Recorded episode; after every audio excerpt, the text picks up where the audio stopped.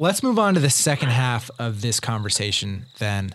Um, because I think we, we, you know we've talked about prosperity, we've talked about uh, you know the fact that we live in a society that conditions us to be consumers and to want more. Um, the uh, in the Doctrine and Covenants, um, there's in section 104, there's a verse that specifically says, "The earth is full, and there is enough to spare." Um, and uh, so I want to talk about what does fullness look like and what does enoughness look like? What does it mean to have enough as both an individual and as a society? Um, and I think to, you know a good a good uh, kind of foray entrance into that that topic is uh, the question: Why is it so hard to let go of the story of wanting more? Why is it so hard for me to say, ah, "It's okay, I have enough"? Mm, great question.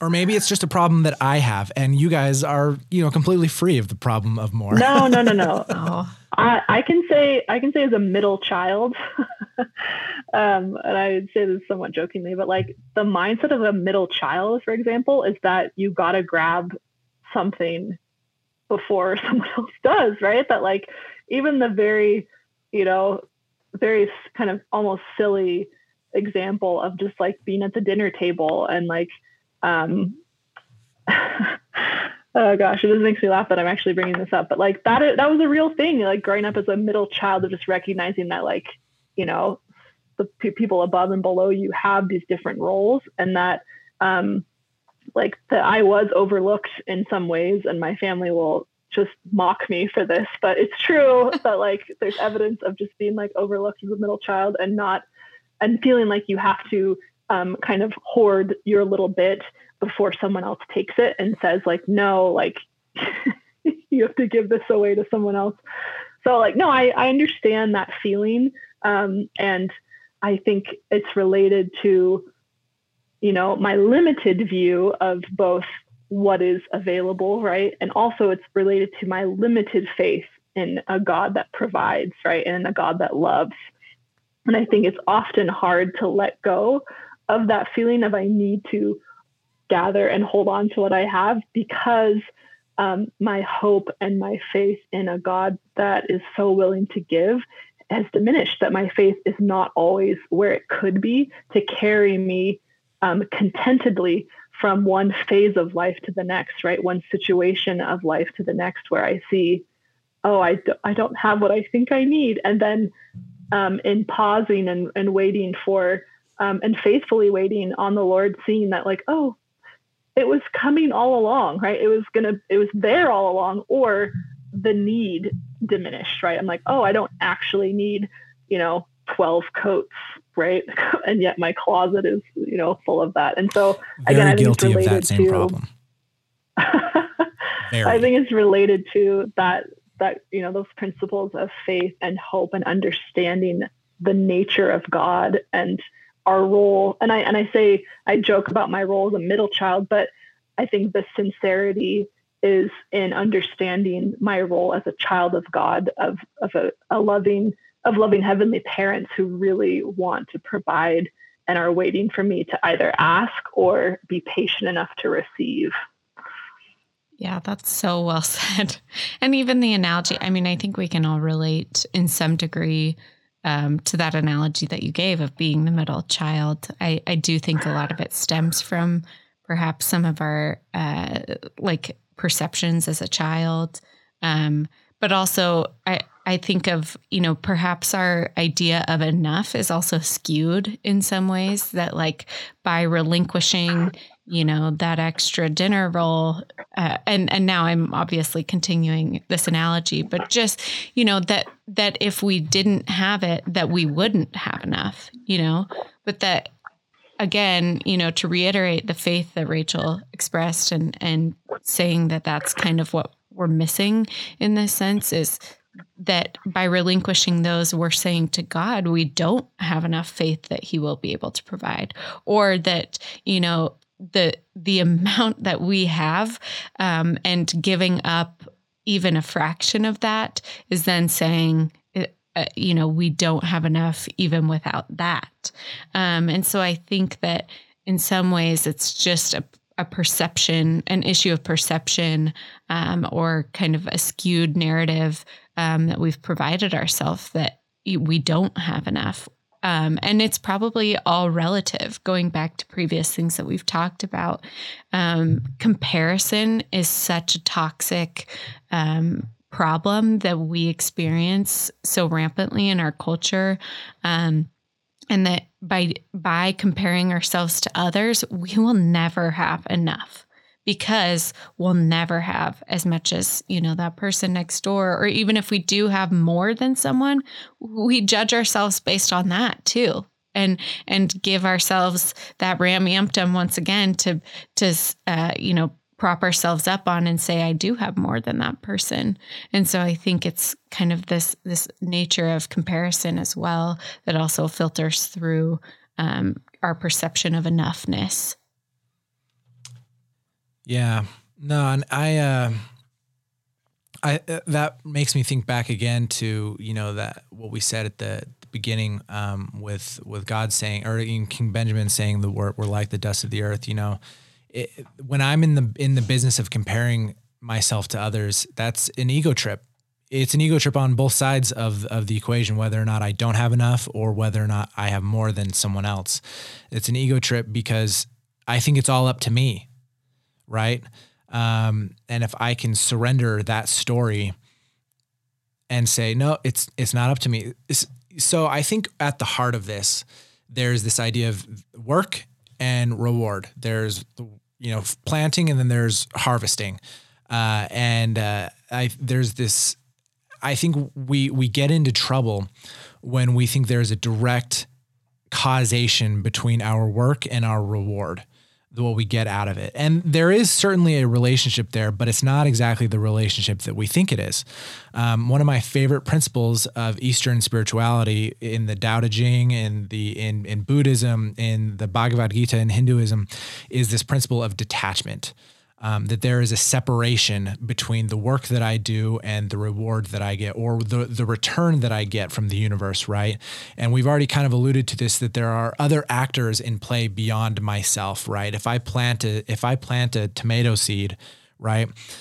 there are there's more at work in the equation than just myself. So if I don't get tomatoes on the back half of the season, it could be something that I did, but it might not be something that I did right? And so I need to cultivate a sense of detachment from from the work that I do and the the the the whatever the universe returns back to me and that that detachment isolates me from thinking that anything that I have is something that I deserve because that idea of deserve is an ego trip and if we can eliminate that idea of deservedness I think we're we're on the right track.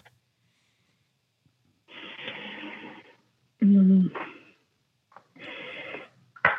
that's a good thought. Um, I'm I'm thinking through the connections of um, our reliance on um, not only other people but on the earth itself. Um, something that you said reminded me that like we don't come into this world alone, right? We come into this world connected physically to a mother that has like born us of her body, right? Through water and blood and flesh. You know, we've come out connected um, and remain connected to our mother for quite some time, and then you know remain reliant on the the abundance of the earth, right, to be fed and to to grow. And so um, I I think of also in Genesis being struck by the order of creation, right? Of of us of man and woman coming last. Yeah. And I, I, and I think, and I've written about this before, um, the significance of recognizing that order of creation is that we are meant to see ourselves as part of this interconnected relationship between you know not only elements of the earth but the life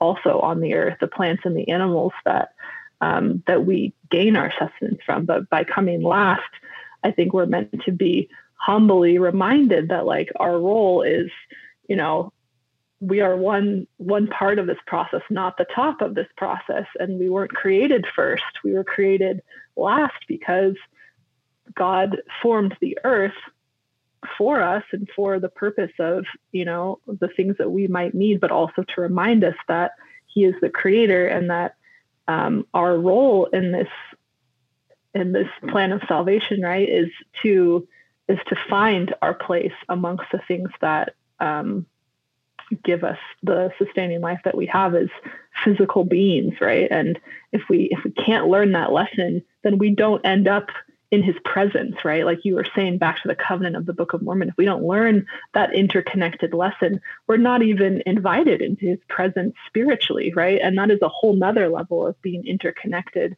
um, because we are in God's presence when we are like him, right? When we are a reflection of him. And so again, like that ecological principle of being connected to the to the very substance of the earth that we are a part of, it's it's a it's meant to teach us, right? It's meant to to be a teacher and show us that like the things that we need to learn and that we need to act on are um, are right right before us, I guess, is what I'm trying to say.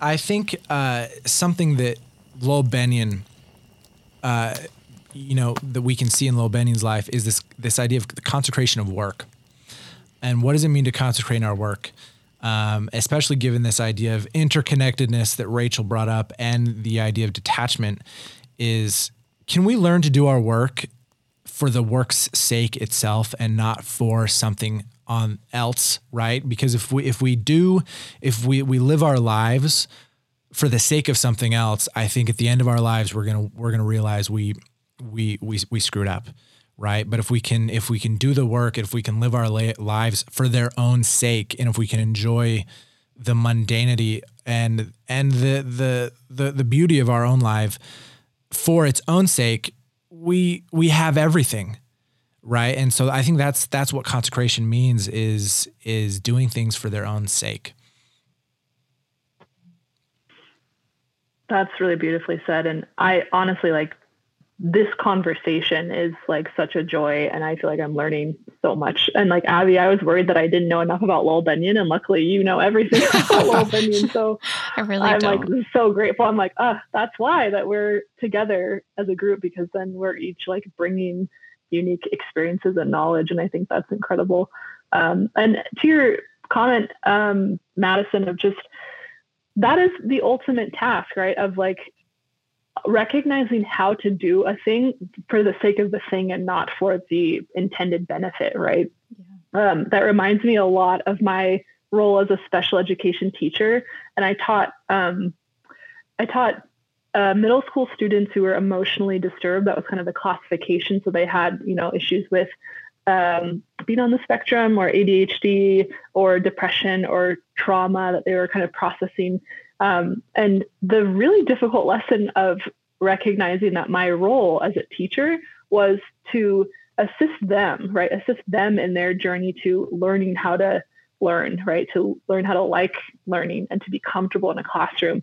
And yet, so often their responses or their reactions were directed at me, but not really about me. And learning to disassociate, you know, whether it was the the kicking or the screaming or the middle fingers or the swear words directed at me, that like my job wasn't to get um, them to like me or to receive from them praise or affection.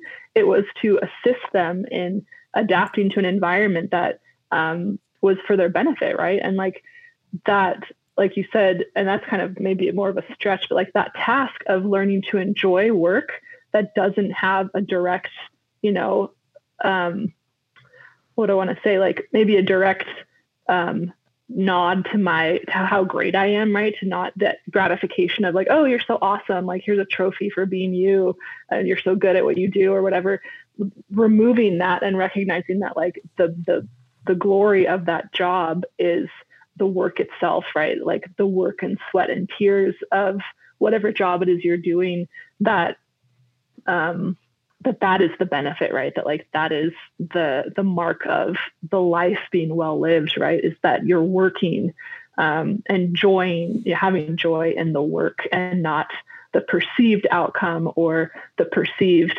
um, report back to you of like, hey, you did a, a really good job on that. It's like that's not the, that's not the goal, right? That's that's not finding the the the ultimate reward in um, receiving praise back or something like that.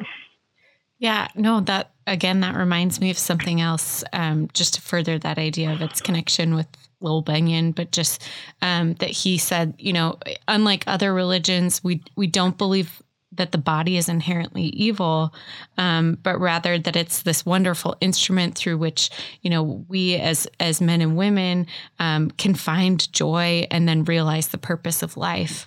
Um, and I think that's what's so important about, like you said, work um, and our ability ability to recognize kind of the physicality um, but also just the nature of work as being important to us, seeking and finding joy um, in this life. And that, you know, even as mundane or even as challenging as work, um, I mean, like what you just talked about being hit or um, you know yelled at by by kids that it's not necessarily the work itself but but the actual you know production of work and and participation in work yeah, no, I. Yeah, uh, and I uh, know. Oh no, go Rachel. Go ahead.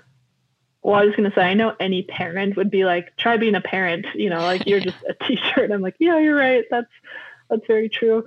Um, but and to your point, Abby, of just the work itself is is always trying to progress something forward, right? That like the evidence and the joy of our work can be seen that incremental growth, right? And I think that's why you know, Lowell Bennion was um, always asking his boys at the ranch to be working in the garden or working on the land because you see incremental progress and growth.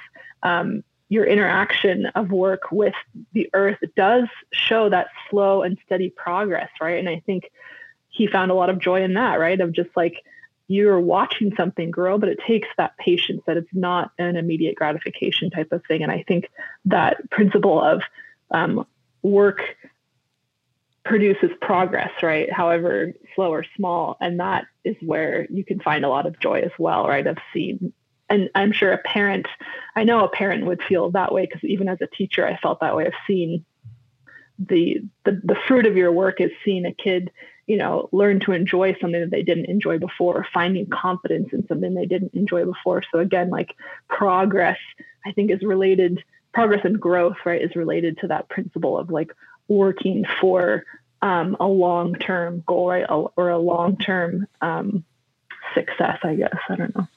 Well, I, so I'm struck um, recalling back uh, in in the Book of Abraham in the creation story that this is how God works. You know, he, God God does the work. He he he says, you know, let there be light, and then he waits for the for the the matter of the universe to organize itself to to the work that he did. And i'm sure with with god you know there's probably some divine you know spirit magic that is assisting the pro- the process a little bit. But the, there is that sense of detachment and that sense of consecration of work that god god is god because god can do the work for its own sake and God has learned how to how to do things sabbatically. I, I what I really love Adam Miller um, in Letters to Young Mormon. He he has a chapter on Sabbath, and he talks the the entire chapter is devoted to this to this practice of doing things for their own sake. Um, and I think uh, what's you know it's really easy to enjoy eating ice cream for its own sake, right? It's really that's just it's really easy to do that. But I think what's more difficult is learning how to do that with some of the things that are more mundane in our world, right? Like doing dishes, like like weeding or like breathing even the most mundane thing that we do. And I think that and and George Handley talks about this in the book Learning to Like Life is it's the the key idea is you got to learn how to like this stuff because some of it some of it is just so like dull and gray that it would just pass you by. But if you can learn how to savor it and learn how to appreciate it and learn how to enjoy it for its own, for what it is on its own terms you all of a sudden are covered your your entire being is just a wealth of abundance that you can just you know rest in that you can just be in all the time yeah i um really like the examples you used because um, actually I felt almost like overwhelmingly busy for the last probably year and a half. Um, and and um, ironically, it's those mundane tasks that have become kind of a breath of air for me or an opportunity to rest um, for me um, and have almost become some of my favorite tasks because they allow me that opportunity to not um, be busy with something and to actually think. So, kind of my solace has become, um, you know, during the summer, it was weeding my garden and attending to my garden. Um, and uh, more often than not, washing the dishes and like, and cleaning the kitchen kind of things. And so, um, you know, I think that's also part of life, like you said, and, and relating it back to Dr. Handley's um, learning to love life, that there is purpose in the mundanity of of just you know existing and and doing these tasks um, but that in some ways like those also become opportunities for us to learn and grow because they allow us that space to do so um, where we're, we're at a, a, a, point when we can think. You know, how often do we actually take time to sit down and think? For me, it goes back to that idea of, you know, if I'm not moving, I don't feel productive. But but these tasks allow me kind of the occupation of my hands or my body, um, but the free. Uh, the the freeness of my mind and and the opportunity to allow that to be the space in which I can think. Beautiful. That yeah, that is so beautiful, and I I love yeah that idea that you mentioned, Abby, of just even mundane work can be rest, right? That yeah.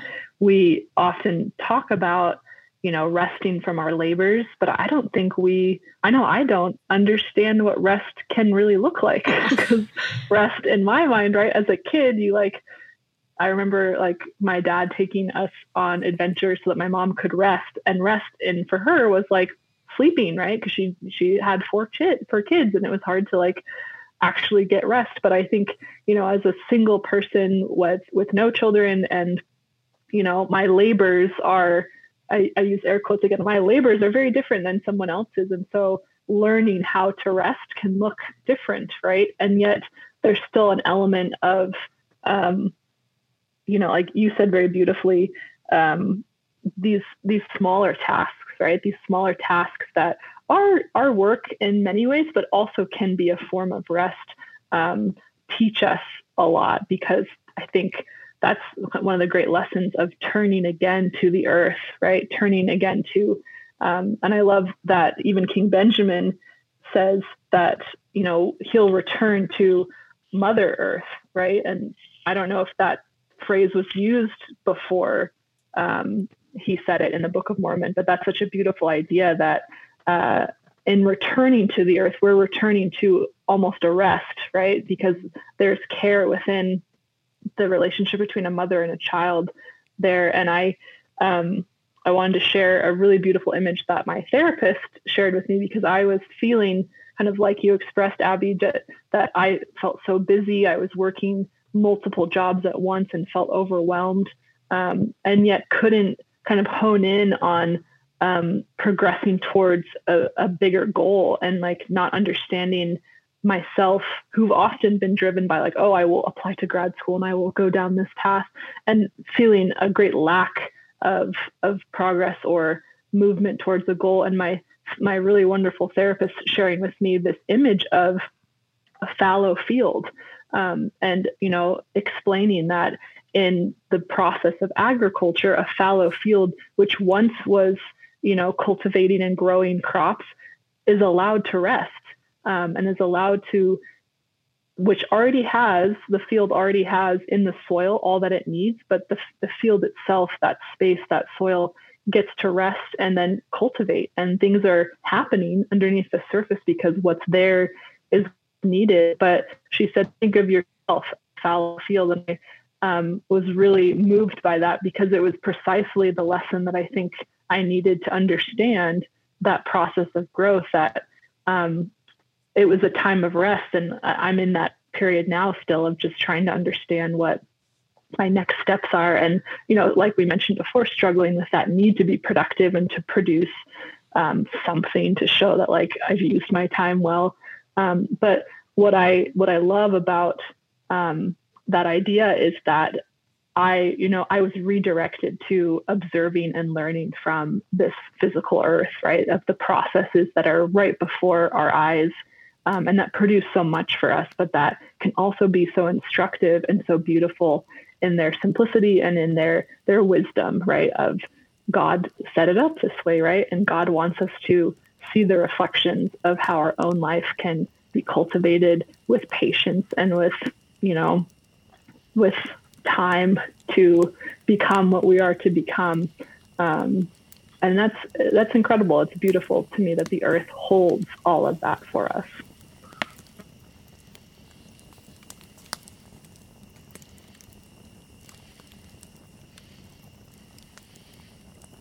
The essentially what we're what we're trying to do is we're trying to learn how to cultivate contentment.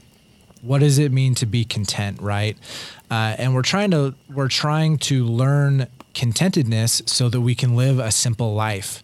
And so there, there's two there's two things that I want to talk about is contentedness and how we can develop that, and also what does it mean to live a simple life and what are the benefits of living simple simply. Um, so why is contentedness spiritually important?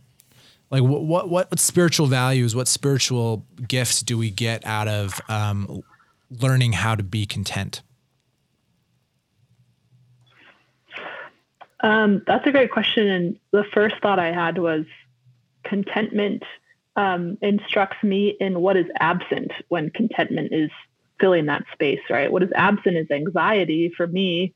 Um, the again the frenetic worry about how I'm using my time or what I'm producing. Contentment um, means that there is a, a, a, peaceful, settled feeling of like I'm fine how I am. Like you know, if I if I have an hour or two and I'm just sitting and thinking or whatever it is, the the contentment can can be okay with how that time is being used, right? And the absence of um, these very not helpful emotions of anxiety or worry or looking for something, right? I think that's what has confused me the most about um, social media. And in as much as I consume it, I continue to be confused by it because I'm often searching for something and don't even realize it. Um, and I think that's in many ways the opposite of contentment, right? Of being contented means that you have what you need and you're not trying to get anything. And it goes back to our consumer culture, right? Of um, cultivating contentment would be cultivating, I don't need anything else right now, right? I'm I'm I have all of all that I need to to live, right? And if if I expand that thought, then like contentment in my life could be like, well, I don't I don't need to save for a new car or you know whatever other leveling up thing it is. So i think that's one um, one beautiful side of contentment is the absence of these harmful emotions of anxiety or seeking you know whatever. Um, i'm also reminded of that scripture in first timothy um, and i think it's chapter six. I was just trying to find it um, but essentially, that godliness with contentment is great gain. Um, oh yes, I remember that, that scripture. I think sometimes we think of being content as kind of being stagnant, um, or that there's stagnation in our process if we're content, um, because it means we're not striving for more. But I love that scripture because it's saying, you know, with godliness um, accompanying contentment, that we're still gaining from from that contentment and and from our faith um, you know if even in that state it's not a stagnant state yeah and i think the growth that accompanies um, learning contentedness is not an external growth it's an in it's an internal yeah. growth right and i think we're conditioned to to see growth as an external thing yeah. right it, it's a change in behavior it's a change in in the things that i have it's a change in the people that i associate with but I think what God actually wants from us is an internal growth. He wants us to grow inward. He wants us to deepen our experience so that we can better I- experience him in in the you know every everyday reality. That's beautiful. Um, well, maybe we can connect that to your other question, um, Madison, of how to live a simple life, right? Well, I think I want Um, to talk about how do we cultivate a sense of contentment, right? Because it's one thing to talk about it, but it's another thing to say, how do we actually develop that capacity? yeah. So, Well, I, I think, yeah, I think in part it's um, consuming less, right? Being happy with what we have, um, cultivating contentment as like a single person at this time in my life. Um, I, I feel motivated to be more thoughtful about what I'm buying, um, more thoughtful about what I'm eating and how I'm preparing that food, right? And I, I do care a lot about the impact that my purchases have. Um, I've I've had that thought again and was reminded of it from many kind of sources talking about the election and how important our vote is, um, and being reminded that you know anytime we purchase something, we're essentially upvoting that thing in importance, not only in our life but in our society and our culture.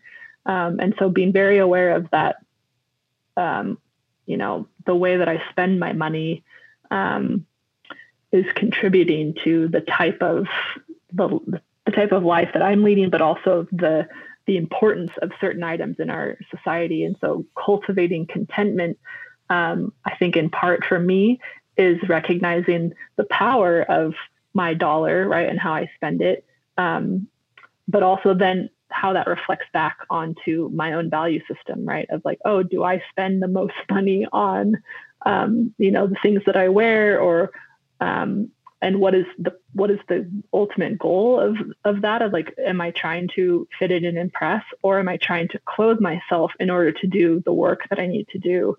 Um, and that's that's a that's a tricky balance to kind of strike, or maybe it's a it's a difficult thing to just let go of and and maybe that's reflective of where I'm at of just like I think it's a tricky balance of like oh how can I be sort of stylish but not look like I care too much or not spend too much um, when really maybe the contented path is to not care at all and to meet your basic needs and to clothe yourself in simple basic ways which I know Lil Benyon was a big proponent of right? Yeah. like he believed in um, the simplicity of even like the clothes that we wear. Um, so I think that's part of the cultivating contentment is even you know reflecting on on why and how we do that well, I think what it what it is is it's it's it, what being content means is it means reflecting on why am I doing anything at all? Yeah. right is it's it's not necessarily oh I, I I need to dress simply but why am I needing to to look a certain way and if it's because if it's some external reason like I need this particular brand of clothing for the sake of my social group there's probably a problem there right? But if it's I need this brand of clothing because because of something internal i don't i don't know because of something internal right? There's a different it's a different energy to it. There's a different contentedness. I don't know. There's a different energy to it. Well, I'm just thinking of what Rachel said, um, and also like our- recent push towards mindfulness, um, just like in our culture too, um, and kind of allowing that to um, inform myself about the decisions that I'm making. Um, I think in the past, and I still struggle with this. Um, but just like not making kind of impulse purchases or um, purchases of things that I don't need because I feel like it will fulfill some some sort of void. Um, and a lot of the time, it's like an emotional void or it's something that I'm trying to gain um, mentally um, that I, in a weird way, feel like will be fulfilled through a a purchase or a physical gain, if that makes sense. right Um, and so the practice of mindfulness and and kind of employing those considerations, similar to what Rachel was talking about, has been very effective for me in self evaluating and saying, okay, what are the reasons I'm making this purchase? Uh, why do I feel the need to make it? Or, you know, where am I really, um, like, where does it take me? Does it fulfill an actual need or is it fulfilling, um, you know, a false sense of accomplishment or um, hope or happiness that can't actually be fulfilled by that physical good. What I really need is connection through other people, um, a regrounding with the earth, um, you know, a moment to myself, some kind of reprieve, whatever that right. is. You and know? you know, it's not necessarily purchases like monetary. it could right. be anything. It could be yeah. why am I looking at my phone right now? Yeah, exactly. Why why do I why do I feel this internal buzz that I that there's a void that needs to be filled? Yeah and so it's really it's cultivating and I, I, love that you brought up mindfulness because i obviously i've said before i'm a huge fan of eastern spirituality and one of the key tenets of eastern, eastern spirituality is meditation.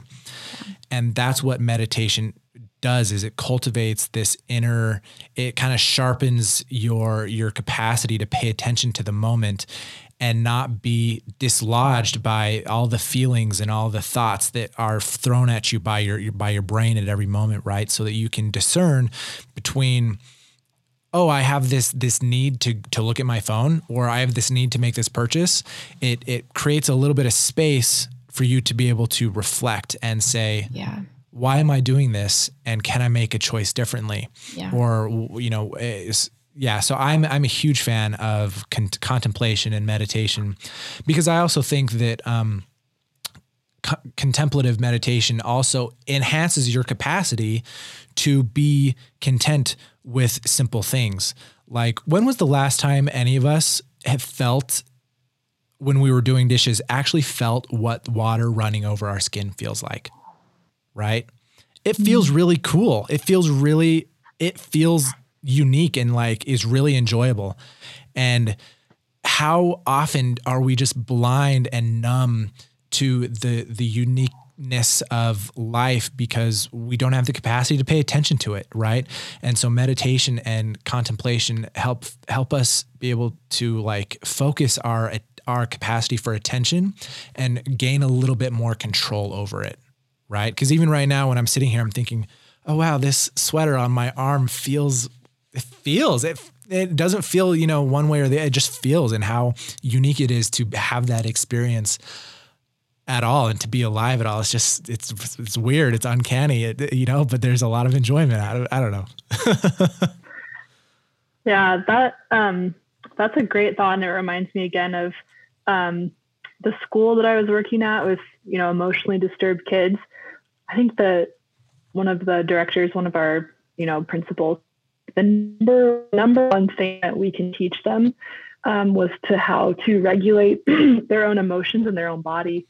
And it's it. I mean, as a teacher, as an academic teacher, I was like, wow, like that that is the key, right? Because like often we're struggling and kind of fighting between behavior versus learning, right? And academic learning, and yet the number one task for these kids who are really struggling with um, often imbalances or just you know a whole array of other other other factors emotional factors is how can they learn to regulate and recognize what their body is telling them right? And you're saying a very similar thing madison and just like the contentment um, is is is connected right? Is connected to the state of our body right? Of, of the recognition of like do i know what's going on right? Do i know what's fueling this frenetic you know finger swiping or whatever it is? And um, again, like it, it returns for me to that idea of um, of being able to pause and ask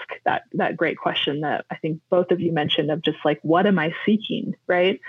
And that the principles of the gospel, um, even our prophet now, President Nelson, is is sort of pushing us towards um, being able to answer that question, right? Of like we if we can get good at asking it right of having these moments of mindfulness of being able to check in with our body of because I, I feel like i'm you know i pride myself i'm like oh i can ask good questions and like blah blah blah but like at a certain point it's like okay but when can you start answering those questions or um, moving to that place where you're like acting on um, the the the question that you're asking, right? Of like, what am I seeking? Well, we're told to seek Christ, right? We're told to to listen, to try and hear His voice, um, and that that mindfulness is is such an incredible step to get to that, right? But like, you have to walk yourself further to not only asking um, and I, I I say this for myself like I, I it's not enough for me to just be like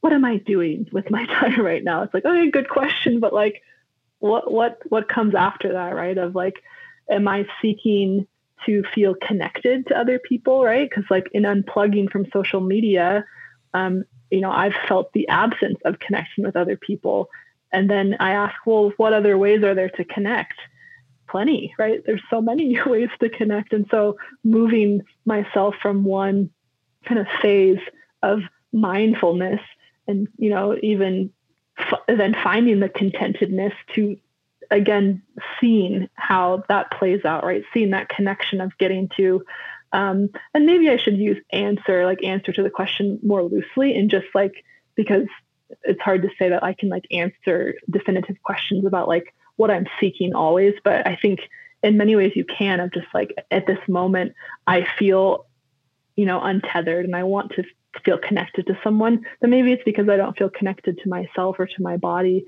or to my own spirit, right? And so it, there's just sort of a lot in that space, but I think that's really motivated by a great question of cultivating that contentedness um, and how those things are related. Wow.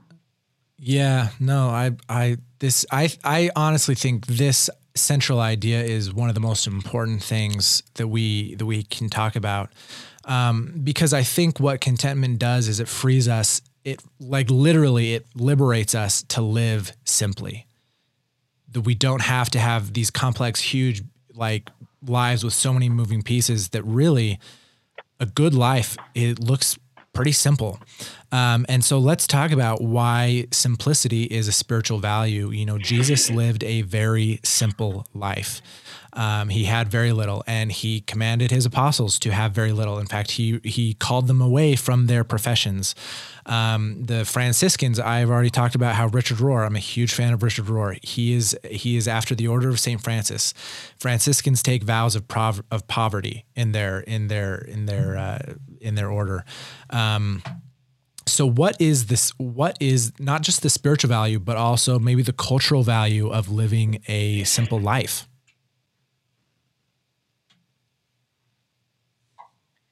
I think it goes back to something that Rachel said originally, um, in that it it allows us to maintain kind of grounding within the true meaning of of what it means to be human, um, and that is our ability to empathize um, and and create meaning through our life too. Um, and I think you know simplicity um, allows for uh, greater contentment, you know, and because if you're always seeking to have more, you're never going to be content. You're always going to be seeking for that what's next and and how to achieve more, um, regardless of how much you have. And so I think if you can find contentment in the simplicity, um, then you will remain grounded in that in that understanding of what it means to be um, human and also part of a community. That's really beautifully said, and I agree with that. I I think your thought, Abby, of you know when when you stop seeking, right, and you you find contentedness.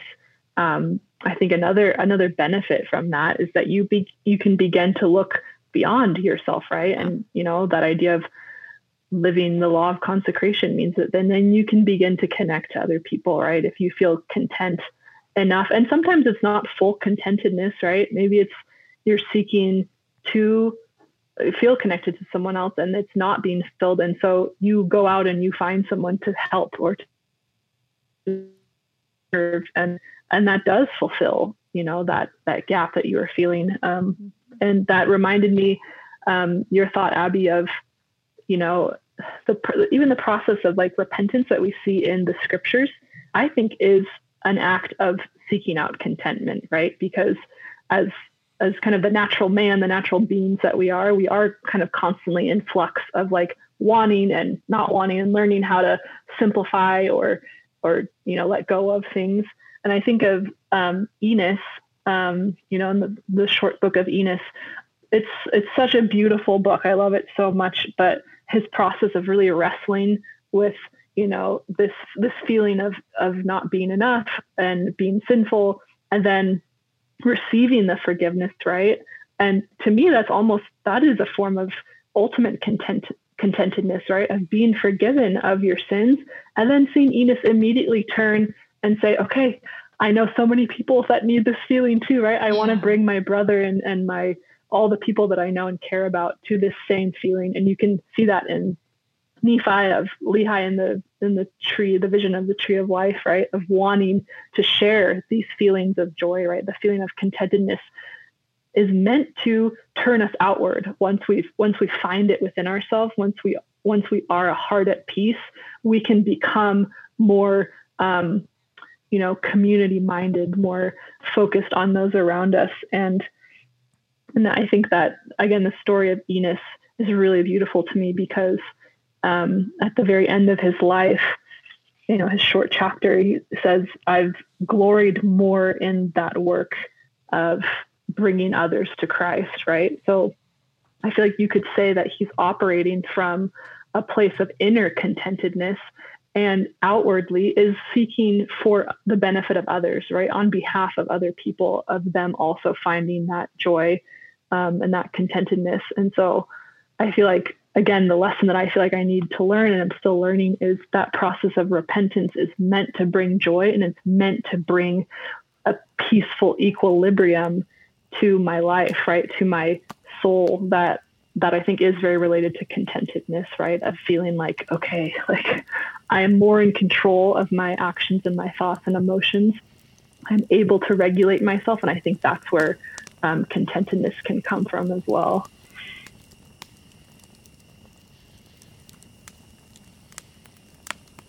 You know when i think about living a simple life i think you know what what are the what are the the inherent natural gifts of living a, a simple life? I think one of them um, we have to remember that this podcast is about the earth you know and living a simple life probably means that I'm ha- I'm content with less, which means I my my existence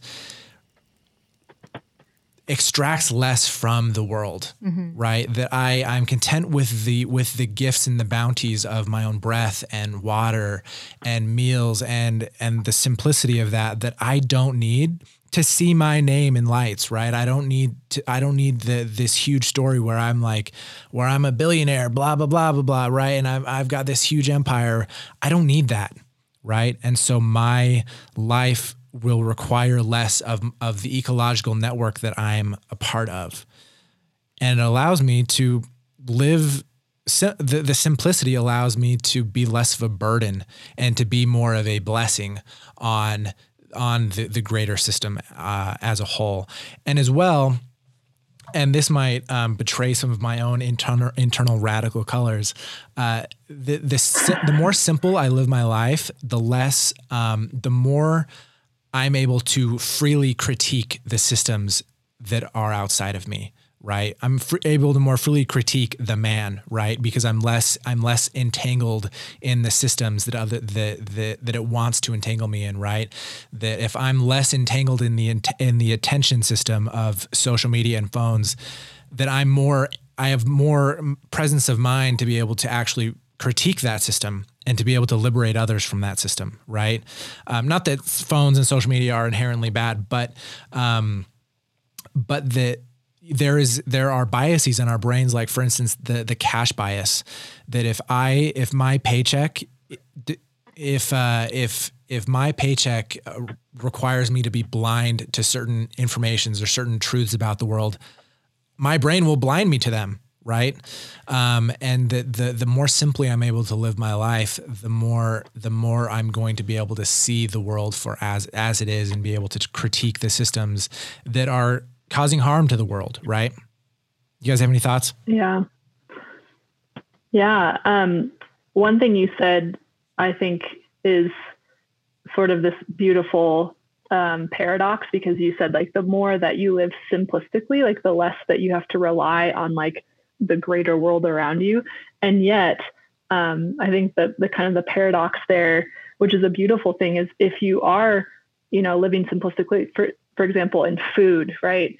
And we're not buying things that are out of season or that are you know, things that cause a huge impact on the land, like meat, like red meat, for example, which, you know, has a much greater kind of energy consumption, you you would then be more connected to the the physical land around you, right? Say you were growing your own fruits and vegetables in your own land, like you would be even more connected to the the immediate place that you are in. Um, and I think that would be a beautiful thing because um, that simplicity would you know, in a way, kind of flip on its head to turn into um, the co- the more complex system of being involved in your ecological um, environment and those cyclical um, growth and stuff like that, which I think would be, you know, that is a simple way of living, and yet it involves more of you, right? It involves more of your your effort and your body in in creating interacting with that simplicity and that and that's you know one example of food but i think that could be true of other processes as well um, and then you said something really great about of detaching from other things in the outward world and then being able to to have the ability to critique to see more freely perhaps um, and i um, remember watching George Handley's address on criticism, compassion, and charity again recently, and him making a point, a really beautiful point about um, part of criticism is also receiving criticism, right? Of of hearing other people's criticism, um, and I think that's a really beautiful, the, a beautiful part of that um, ability to then see clearly, but also to receive clearly too, right? Because I, I think of our divided nation and our our inability often to hear an opposing view and and George's point being like, okay, if we're if we're able to free ourselves to the extent that we can um, make criticism, it also means that we can hear it from other people. And again, I think that is motivated by um, the empathy that is cultivated in that process that you're talking about, Madison. Also of like detaching, um, of not wanting to consume as much, right, and and being able to then connect and see see clearly across differences, right? And I think that is another benefit of of finding contentedness in ourselves because then we can receive someone else's contentedness in a in a very different worldview and opinion uh, more readily and more kindly even.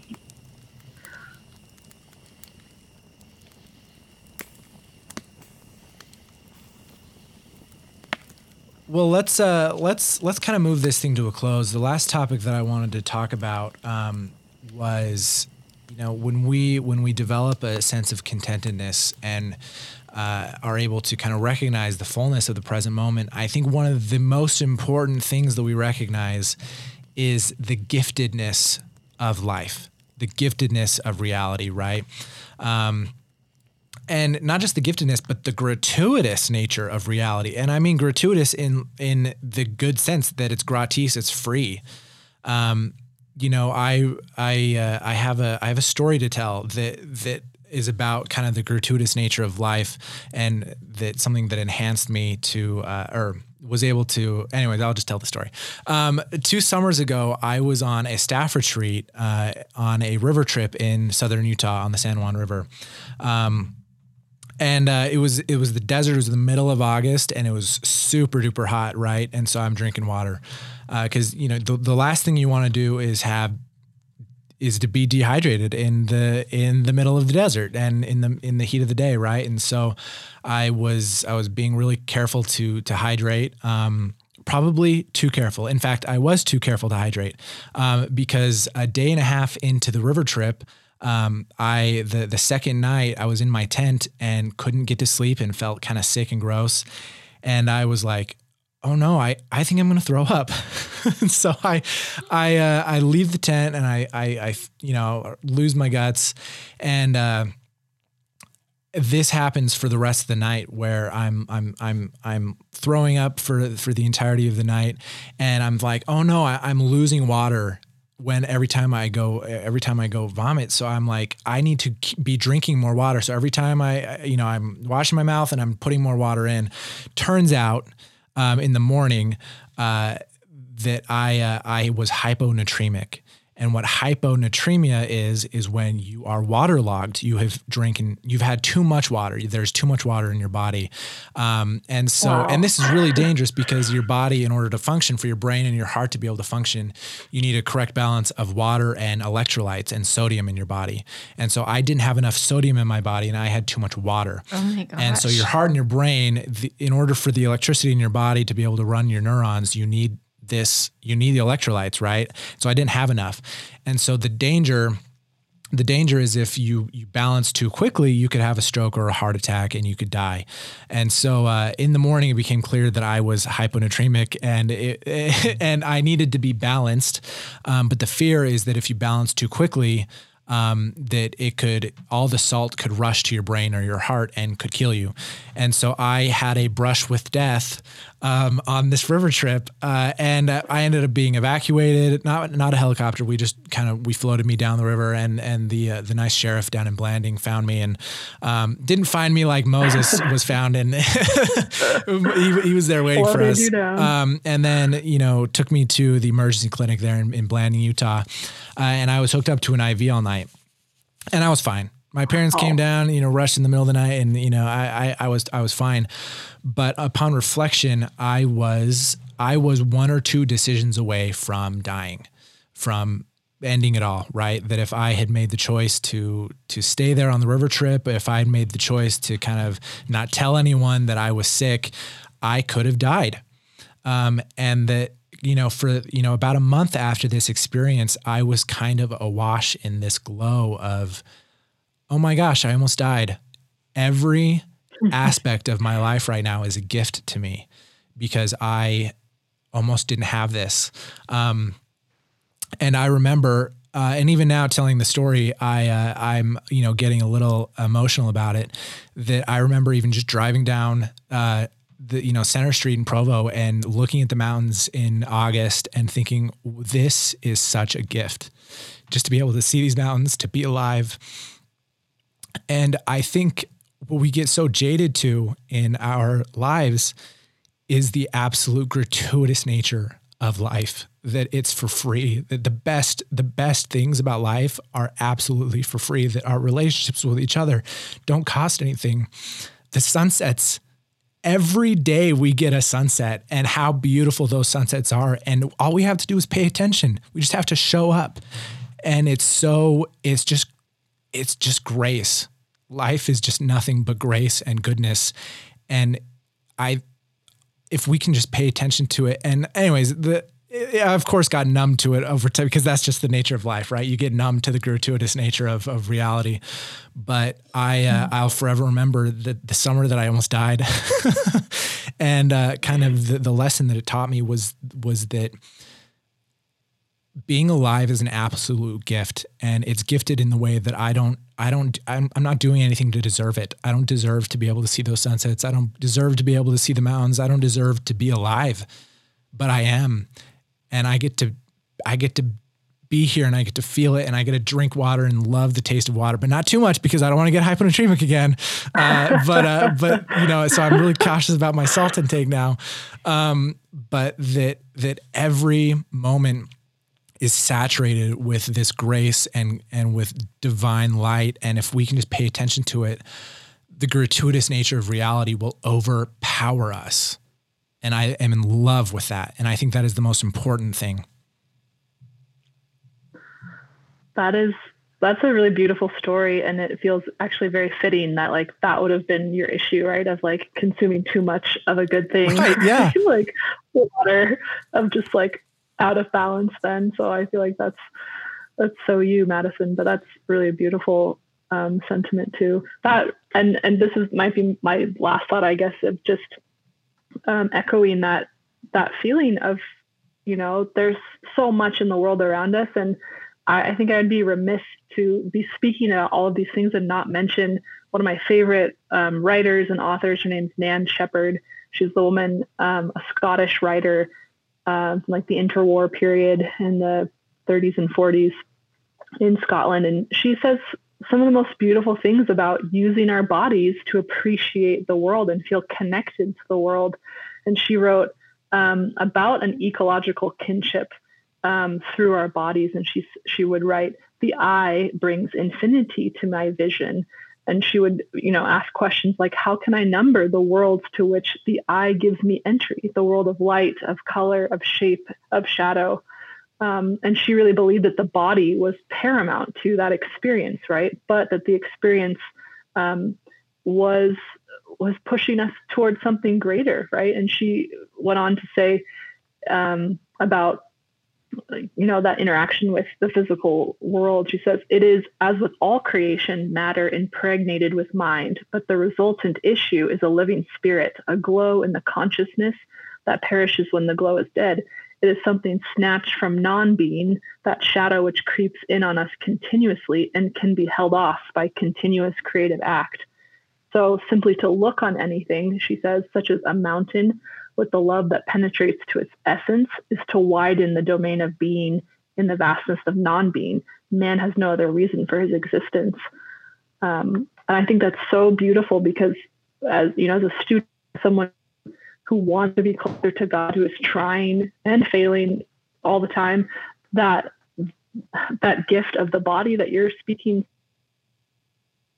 so beautifully about Madison um, is is the means to connect with the creation around us, right? And and and the purpose of our existence is to is to connect, right? And to see and to use our bodies and to feel um, all of these beautiful things. And you know, I, I can't say it better than than she said.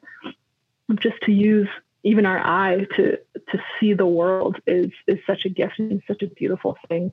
Um, and I yeah, I don't feel like I can say anything else other than that, but I wholeheartedly agree with um, that sentiment. Yeah, again, amen. I just yeah, I don't feel like I have much more to contribute on um, what's already been said, but just the simplicity um, with which the message that we've been trying to communicate um, so beautifully ties into the idea of of contentment and also living a simple life as well. Um, and like you said, just the the idea that we have been given a body um, and a spirit with which to act on this earth, um, and that those are the most important things to us. And anything beyond you know our faith and our our body and our mind um, feels quite um, luxurious, I guess, um, when you really boil when you really boil it down to um, the nature of life and the importance of life itself. Yeah. No, thank you both for this tremendous conversation Amen. this morning. This has been an absolute joy. Um, I uh, I want to end on I'm I know we both are aware that George Handley loves Derek Walcott, um, the uh, the the poet and writer from the from the Caribbean. Um, and so I thought what I would do was read uh, "Love After Love," the the poem uh, by Derek Wal- Derek Walcott, which is absolutely um, uh, right. It resonates very much with the conversation we've had. So I'll That's just great. I'll just read yeah. that, and that'll be the last thing we do. Um, this is Love After Love by Derek Walcott. The time will come when, with elation, you will greet yourself arriving at your own door in your own mirror, and each will smile at the other's welcome and say, Sit here, eat. You will love again the stranger who was yourself. Give wine, give bread, give back your heart to itself to the stranger who has loved you all your life, whom you ignored, for another who knows you by heart Take down the love letters from the bookshelf, the, the photographs, the desperate notes. Peel your own image from the mirror. Sit, feast on your life.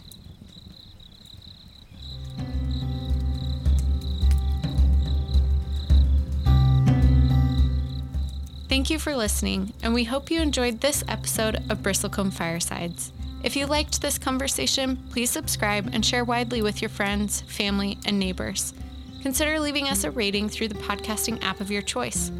For more from Abby, Madison, and the Bristlecone family, follow us on Twitter and Instagram and visit our website to enjoy more earthy content of faith, activism, and belonging to the earth. From the Aspen Mountains, juniper forests, red rock deserts, and salty lakes of Utah We wish you peace and goodness as you strive to find yourself in the family of the earth.